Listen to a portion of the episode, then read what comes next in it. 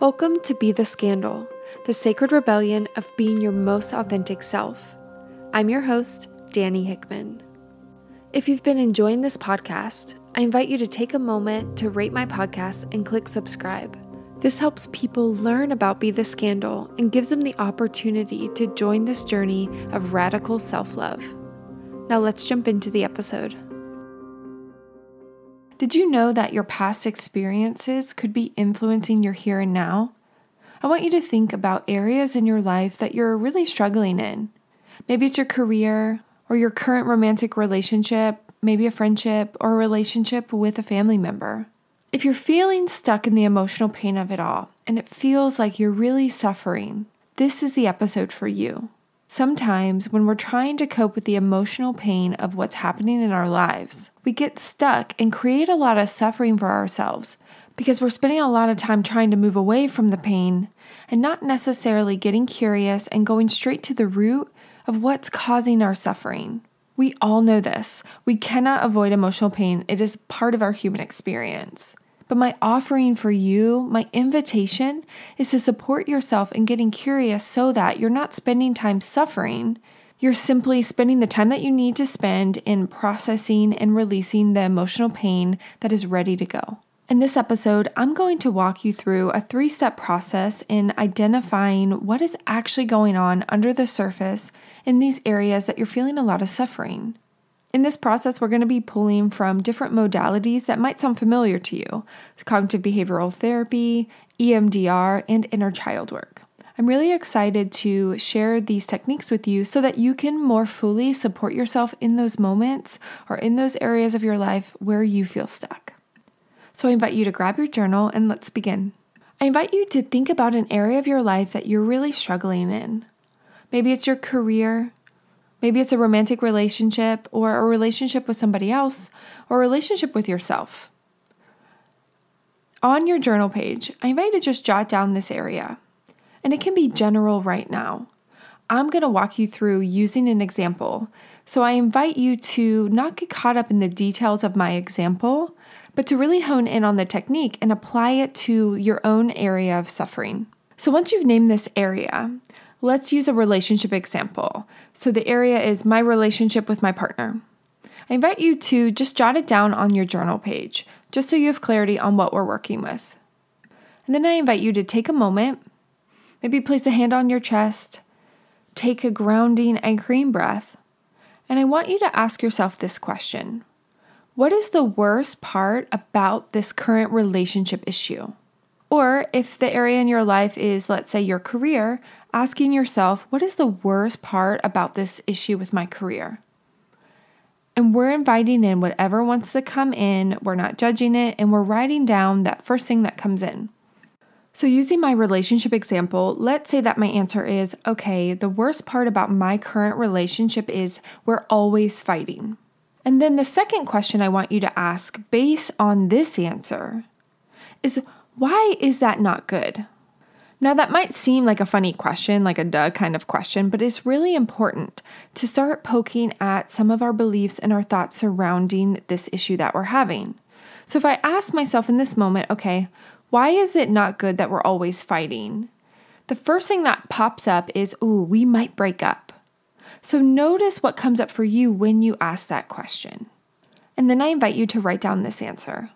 And as I'm going through this process with you, I just want to insert this here. We are spending a lot of time in our head and in our mind. So I invite you, just as we're going through this process, to also notice what's happening in your body as we're poking around here.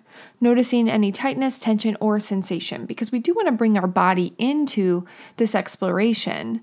But I'm not going to continually invite you into this episode to drop into your body, but know that is an open invitation, and I want you both in your head and in your body. The next set of questions is going to be more cognitive therapy oriented. If you've listened to my podcast before, these are not going to be new questions. You know, I love this line of questioning. And so I'm going to invite it here to get curious into these thoughts that we're having surrounding this issue and the core belief where these thoughts are coming from.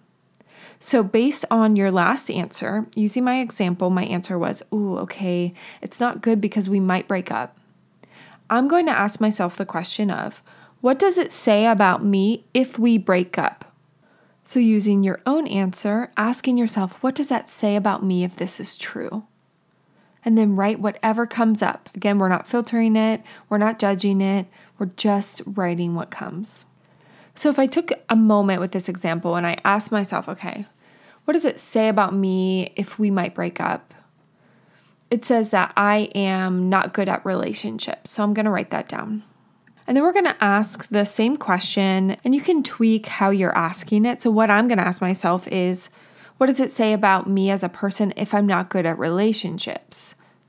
It always interests me what comes up when I ask these questions, even going from a fake issue. We can still tap in very real thought patterns and beliefs. So it's just so interesting what's coming up for me. So, whenever I ask myself that question, what comes up for me is I'm not deserving of relationships. So, I'm going to write that down. So, once you've written down your own thought, we're going to just keep going. So, I want you to ask yourself, what does it say about me if this is true? So, my example, what does it say about me if I'm not deserving of relationships? The quickest thing that comes in is I'm not good enough. Again, if you've listened to my podcast before, this is not a new belief of mine. This is a belief that is very deep rooted for me and has been around for a long time. So I'm not necessarily surprised this popped up. But knowing that this is here right now, I'm at the root of my tree. I know this is a belief, and if I keep going, it's probably going to keep being a variation of I'm not good enough. So I invite you to continue this line of questioning until you get to a version of it's probably going to be I'm not good enough, I'm worthless, I'm a failure, I'm bad, or some version of that belief. So you might be asking yourself about 10 different times the version of what does it say about me as a person? What does it mean about me if this is true? Until you get to your own core belief. You'll know that you got to your core belief when it feels like you can't go any further, like nothing maybe is coming to your mind, or it feels like really emotionally painful. It feels like, oh, like you're punched in the gut a little bit. That's how you know that you're there. And if it feels hard, I invite you to ask this question. It's a way to bypass our ego. Is what does it say about a person, using my example, what does it say about a person if they're not good at relationships and see what comes up? What does it say about a person if they're not deserving of relationships? Because sometimes it's way easier for our ego to judge people outside of us than to judge ourselves. And we can really get a lot of information about our beliefs by asking that question. It's kind of sidestepping the ego. So here we are in my example, I'm being present with this belief I'm not good enough. And I want to just name this here. Using this example of, okay, I'm struggling in my relationship right now. Sometimes we're talking with our friends about our relationship. We're talking about what's going on and we're sharing stories around it. And that's not helping us move through the emotional pain. And it's not helping us because what's actually getting activated and triggered in that moment is this deeply held core belief. And so, this is a great example of what's happening in the here and now is obviously true and real. And any other moment in time that I haven't felt good enough, that my system hasn't fully processed, is getting triggered in my current relationship in moments when this I'm not good enough is triggered. And I like to name that here because for me, it brings in a lot of compassion and grace in those moments when it feels really hard. And I can say, oh, yeah, of course, that I'm not good enough is here. And there was quite a few experiences in my life when I felt not good enough. And so, just really being present and acknowledging that some of the emotional pain you might be feeling in the here and now is yes, here and now pain and other older pain that is simply stored in your system. Now, from here, we're gonna get even more curious and really look at what past experiences are getting triggered. So, when you found that core belief, so using mine, I'm not good enough, I want you to ask this question. And we're gonna follow whatever comes up. And it might feel funny. You might have parts that come in and say, that's weird, or I don't know why that popped up, and try to make sense of it or judge it. And that's okay if that happens. But as much as you can, we just want to be open to whatever the answer is. So, from here, this I'm not good enough belief, I want you to ask yourself this question When was an earlier time I felt this way? And just notice what comes up.